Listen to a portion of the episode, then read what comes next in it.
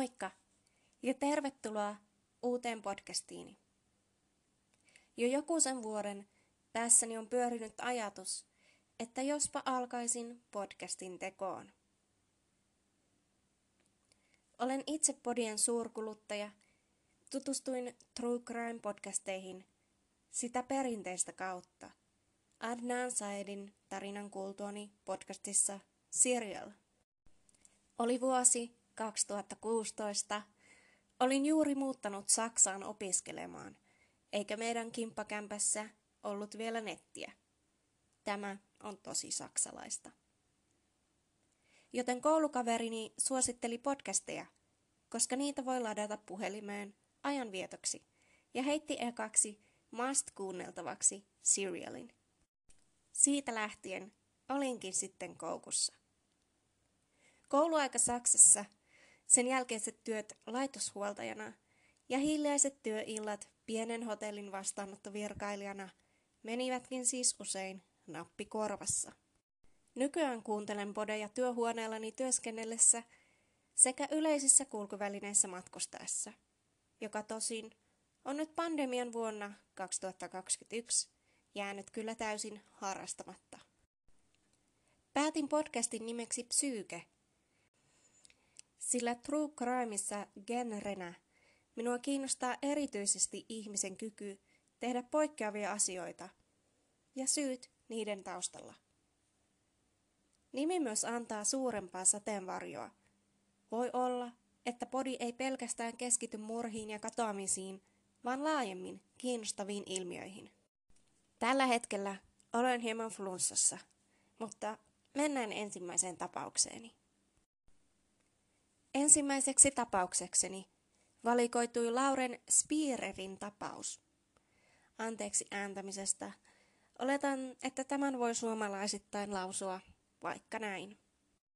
Maaliskuussa 2019 Time-lehti viittasi Laurenin katoamiseen vuonna 2011 yhtenä kaikkien aikojen salaperäisimmistä. Se, että Spearer katosi, ei ole aivan epätavallista. Vuonna 2019 yli 235 000 alle 21-vuotiaista naista ilmoitettiin kadonneeksi. Oletin tämän numeron olevan kadonneeksi ilmoitettujen alle 21-vuotiaiden naisten lukumäärä Yhdysvalloissa, mutta päätin tarkistaa Googlella. Google ei suoraan vahvistanut haulla, jonka tein, vuoden 2019 lukuja, mutta Statista Research Departmentin mukaan Yhdysvalloissa vuonna 2020 kadonneeksi ilmoitettujen alle 21-vuotiaiden naisten määrä oli paljon korkeampi kuin yli 21-vuotiaiden ilmoitettujen määrä. 210 000 alle 21-vuotiaista ja melkein 60 000 yli 21-vuotiaista naista ilmoitettiin kadonneeksi viime vuonna.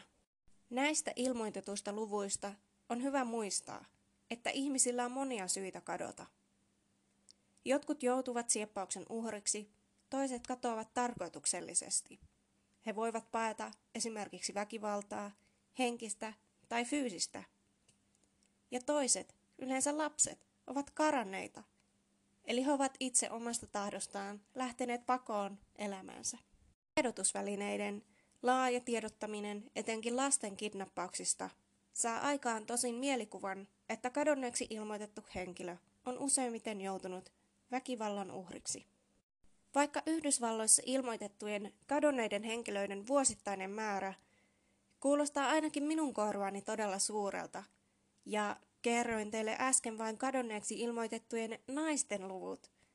On kokonaisuudessaan kadonneiden henkilöiden määrä Yhdysvalloissa vuonna 2020 matalin sitten 90-luvun. Olen itse hyvin tietoinen siitä, että julkisuutta mediassa saa kadonnut ihminen yleensä vain, jos hän on valkoinen nainen tai lapsi, ja vuoden 2020 kadonneista puolet olivatkin alaikäisiä. Kuitenkin yleisesti suuresta vuosittaisesta kadonneiden määrästä Yhdysvalloissa riippumatta Indiana yliopiston 20-vuotiaan opiskelijan katoamiseen liittyvät olosuhteet tekevät siitä entistä hämmentävämmän. Lauren Spierer oli ulkona ystäviensä kanssa toinen viiva kolmas kesäkuuta Bloomingtonissa, Indianassa. Hän oli taatusti paikallisessa baarissa, sillä hänet nähtiin valvontakameran videolla kello 2.51. Ja on vahvistettu, että hänet nähtiin ystävänsä asunnon ulkopuolella noin kello 4.30 aikoihin. Sittemmin häntä ei ole enää nähty missään. Näyttää siltä, että tutkinta jatkuu vielä tähän päiväänkin asti, ja FBI-agentit ovat tutkineet 2016 tapauksen yhteyteen liitettyä asuinpaikkaa Martinsvillessä, Indianassa. Find Lauren sivusto postaa tapauksen viimeisimpiä tietoja ahkeraan ja pitää Laurenin katoamista ihmisten tietoisuudessa. Tosin viime vuosina ei ole tullut uutta tietoa. Miten Lauren siis katosi? Mennään ensin hetkeksi takaisin Laurenin menneisyydessä, kauan ennen tuota hetkeä vuonna 2011, kun Laurenin viimeiset tiedetyt videolle tallentuneet liikkeet taltioitiin. Lauren Spierer syntyi 17. tammikuuta 1991 Charlene ja Robert Spiererille. Hänen isästään on annettu tieto, että hän oli kirjanpitäjä. Lauren varttui Scarsdaleissa New Yorkissa, varakkaassa kaupungissa Westchesterin läänissä Yhdysvalloissa. Lauren valmistui Edgemontin lukiosta vuonna 2009 ja ilmoittautui Indianan yliopistoon, jossa hän opiskeli tekstiilikauppaa. Tämä oli englanniksi textile merchandising nimikkeellä, joten kai se kääntynee suomeksi näin. Lauren toimi aktiivisesti Indianan yliopiston juutalaisyhteisössä ja vietti edellisen kevätloman istuttamalla puita Israeliin juutalaisen kansallisen rahaston puolesta. Lauren tapasi poikaystävänsä Jesse Wolfin ja hänen ystävänsä Jay Rosenbaumin vuosia aiemmin Camp Tovandassa kesäleirillä Honeysdalein vuoristokaupungissa Pennsylvaniassa. Siellä hän tapasi myös useita muita tulevia Indianan yliopiston opiskelijoita, joista myöhemmin tuli Laurenin ystävyyspiiri, kun hän ilmoittautui samaan yliopistoon vuonna 2009, kaksi vuotta ennen katoamistaan. Sinä yönä, jolloin hän katosi, Loren lähti ulos ystäväporukkansa kanssa. Jesse, Lorenin poikaystävä, on kertonut, että hän ei mennyt ulos Lorenin tai hänen ystäviensä kanssa sinä iltana, ja hän lähetteli tekstiviestejä edestakaisin Lorenin kanssa ennen kuin meni nukkumaan. Todistajien mukaan Loren oli hyvin päihtynyt illan aikana. Bloomingtonin poliisi käytti videovalvontamateriaalia ja todistajien lausuntoja luodakseen aikajanan Lorenin olinpaikasta ennen hänen katoamistaan. Ja haluaisin jakaa tämän aikajanan nyt teidän kanssanne. On perjantai, 3. kesäkuuta 2011. Puolen yön jälkeen, 12.30, todistajien mukaan Lauren jätti huoneistonsa David Ron nimisen ystävänsä kanssa. Pari meni Jay Rosenbaumin, joka oli Laurenin ystävä, asuntoon ja he tapasivat heille ilmeisesti jo entuudestaan tutun Cory Rosmanin, Jane naapurin. Kello 1.46. Valvontakameran nauhoitteilla Laurenin nähdään astuvan sisälle Kilroy's Sports Bariin. Kello 2.27 valvontakamera tallentaa Laurenin poistuvan baarista Corin, Jane naapurin kanssa. Lauren jätti matkapuhelimensa ja kenkänsä baariin. Hän oli ottanut kengät pois, kun hän käveli ulos hiekalla peitetylle patiolle. Corey käveli Laurenin kanssa hänen huoneistokompleksiinsa. Kolme minuuttia myöhemmin 2.30. Valvontakameralla näkyy, kun Lauren astuu Smallwood Plaza huoneistoihin sisään, joissa hänen asuntonsa sijaitsee. Ohikulkija nimeltä Jack Oaks huomasi hänen päihtymystasonsa ja kysyi, oliko hän kunnossa. Tässä, kuten edellä jo mainitsin, niin useat lähteet kertovat, että Lorenin päihtymisen taso oli todella korkea. Kello 2.48. Jälleen valvontakamera ikuistaa, että poistuessaan huoneistoista Lauren astui kujalle, joka kulkee College Avenuen ja Morton Streetin välillä. Läheisiin huoneistoihin kiinnitetyt valvontakamerat osoittavat hänen poistuvan kujalta kello 2.51 ja kävellen kohti tyhjää tonttia. Lorenin avaimet ja kukkaro löytyivät tältä kyseiseltä kujalta. Lauren ja Corey saapuivat Corin asunnolle pian sen jälkeen, kun heidät on nähty poistuvan kohti tyhjää tonttia valvontakamerassa. Michael Bett, Corin kämppäkaveri, oli asunnossa sisällä, kun he saapuivat sinne.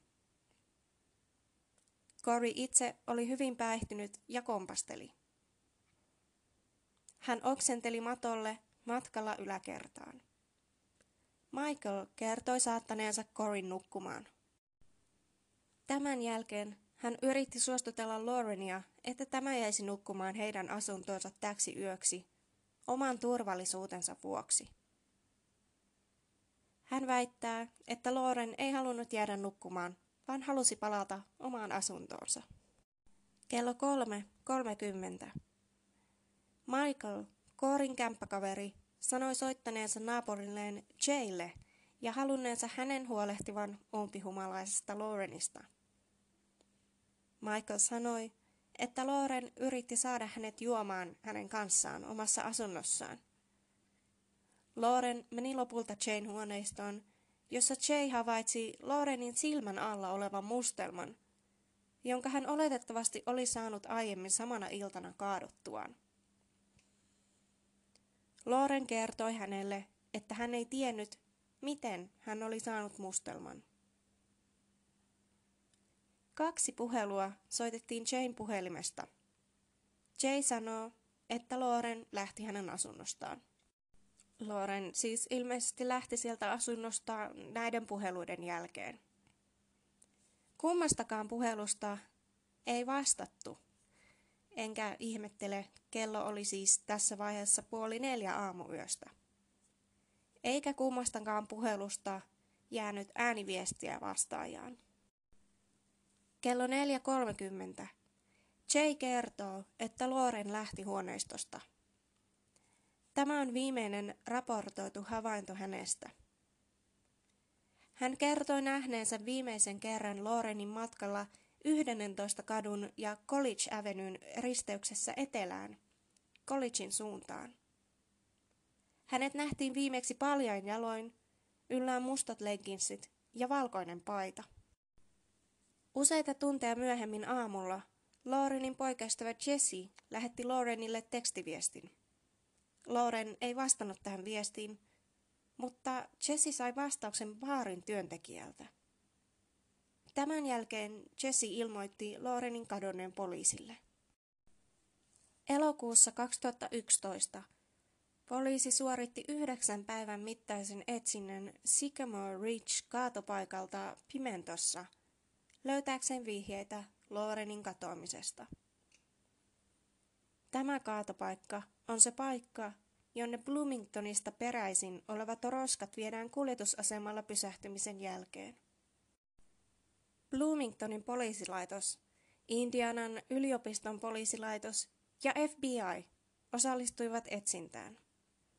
24. toukokuuta 2013, melkein kaksi vuotta Lorenin katoamisen jälkeen, tutkijat olivat saaneet 3060 vihjettä Lorenin katoamisesta, joista 100 saatiin vuoden 2013 alkupuoliskolla. Huhtikuussa 2015 Bloomingtonin poliisi ilmoitti tutkivansa mahdollista yhteyttä Lorenin katoamisen ja toisen Indianan yliopiston opiskelijan Hannah Wilsonin murhan välillä. Hannah Wilson katosi 24. huhtikuuta 2015 vierailtuaan Kilroyssa samassa baarissa, jossa Loren vieraili sinä yönä, jona hän katosi. Hanahin nähtiin viimeksi nousevan taksiin baarin edessä ja ajavan tässä poispäin baarista. Hanahin ruumis löydettiin seuraavana aamuna Brownin läänistä. En tiedä, onko lääni oikea suomennos sanalle county, mutta se tuntuu olevan siihen sopivin. Paikallinen mies nimeltä Daniel Messel pidätettiin murhasta sen jälkeen, kun hänen matkapuhelimensa löydettiin ruumin läheltä.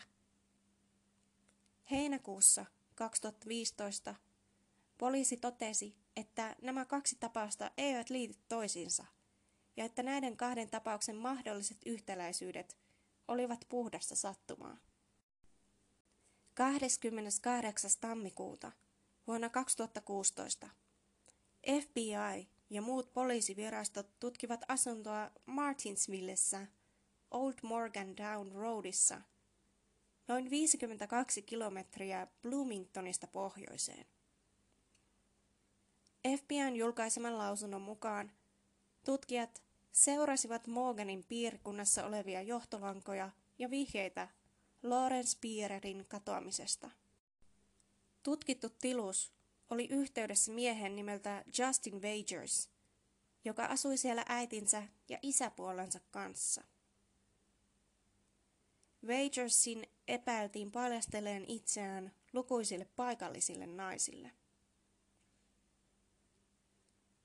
Tutkijat etsivät läpi kiinteistöä ruumiskoirien kanssa, ja tämä etsintä antoi jonkunlaista potentiaalista näyttöä tutkijoille. Antropologit suorittivat kaivannan ja seulan navetan maasta, josta koirat osoittivat kiinnostusta, mutta eivät löytäneet sieltä mitään. Mitä teorioita tästä katoamisesta on tuotu ilmoille? Lorenin vanhemmat uskovat, että heidän tyttärensä huumattiin baarissa ja ovat epäileviä noiden poikien kohdalla, jotka näkivät Lorenin viimeisenä. Epäilyksiä herättää myös tuo kerrottu mustelma, jonka sanottiin olevan Lorenilla hänen katoamisyönään. Lorenin on myös kerrottu hänen ystäviensä toimesta käyttäneen toisinaan huumaavia aineita. Huumeiden ja alkoholin yhteiskäyttö voisi ainakin selittää Lorenin todella sekavaa tilaa, joka huolestutti jopa sivullisia – mutta ei tietenkään kerro, missä Loren on nyt ja kenen toimesta. Ajatuksia, joita itselleni herää, ovat muun muassa seuraavat. Miksei Lorenin ystävät laittaneet Lorenia vastusteluista huolimatta nukkumaan sohvalle asuntoonsa? Tai jos Loren tuossa humalatilassaan todella pääsi tahdonvoimalla ulos, mikseivät hänen miespuoliset ystävänsä seuranneet häntä – ja varmistaneet, että Loren pääsee kotiin. He olivat ilmeisesti kummatkin myös humalassa, mutta entäs tuo ilmeisesti sivullinen henkilö, Michael, Korin kämppäkaveri? Oliko hänkin ottanut jotain ja ei vain huomannut tai välittänyt, kuinka humalassa Loren oli? Ehkä hän tahtoi vain itse päästä nukkumaan. Itselleni haiskahtaa vahvasti, että Lorenille tapahtui jotain jonkun näistä kaveruksista toimesta, tai sitten hänelle sattui kotimatkalla jotain, ehkä tapaturma. Tosin tuosta varmaan olisi jäänyt ruumis jonnekin löydettäväksi. Mitä itse olet mieltä Lorenin tapauksesta? Oletko kenties nähnyt tuon videon, jossa Loren vaikuttaa kovin päihtyneeltä? Laitan Instagramiin tilille psykepod yhteenkirjoitettuna kuvia tapauksesta ja voit jättää kommentteja niiden alle. Tapausehdotuksiakin otetaan vastaan Instassa. Seuraavat jaksot on jo mietinnässä, mutta vielä kirjoittamatta. Kiitos, että kuuntelit. Sori, että olin hieman flunssainen ja tämä oli ensimmäinen podcastini koskaan. Joten jos hengitysääniä ynnä muita kuuluu, yritin välttää niitä. Eli palataan taas psyykkeen äärelle, jos tämä nauhoitus onnistui, niin ensi viikolla. Moikka!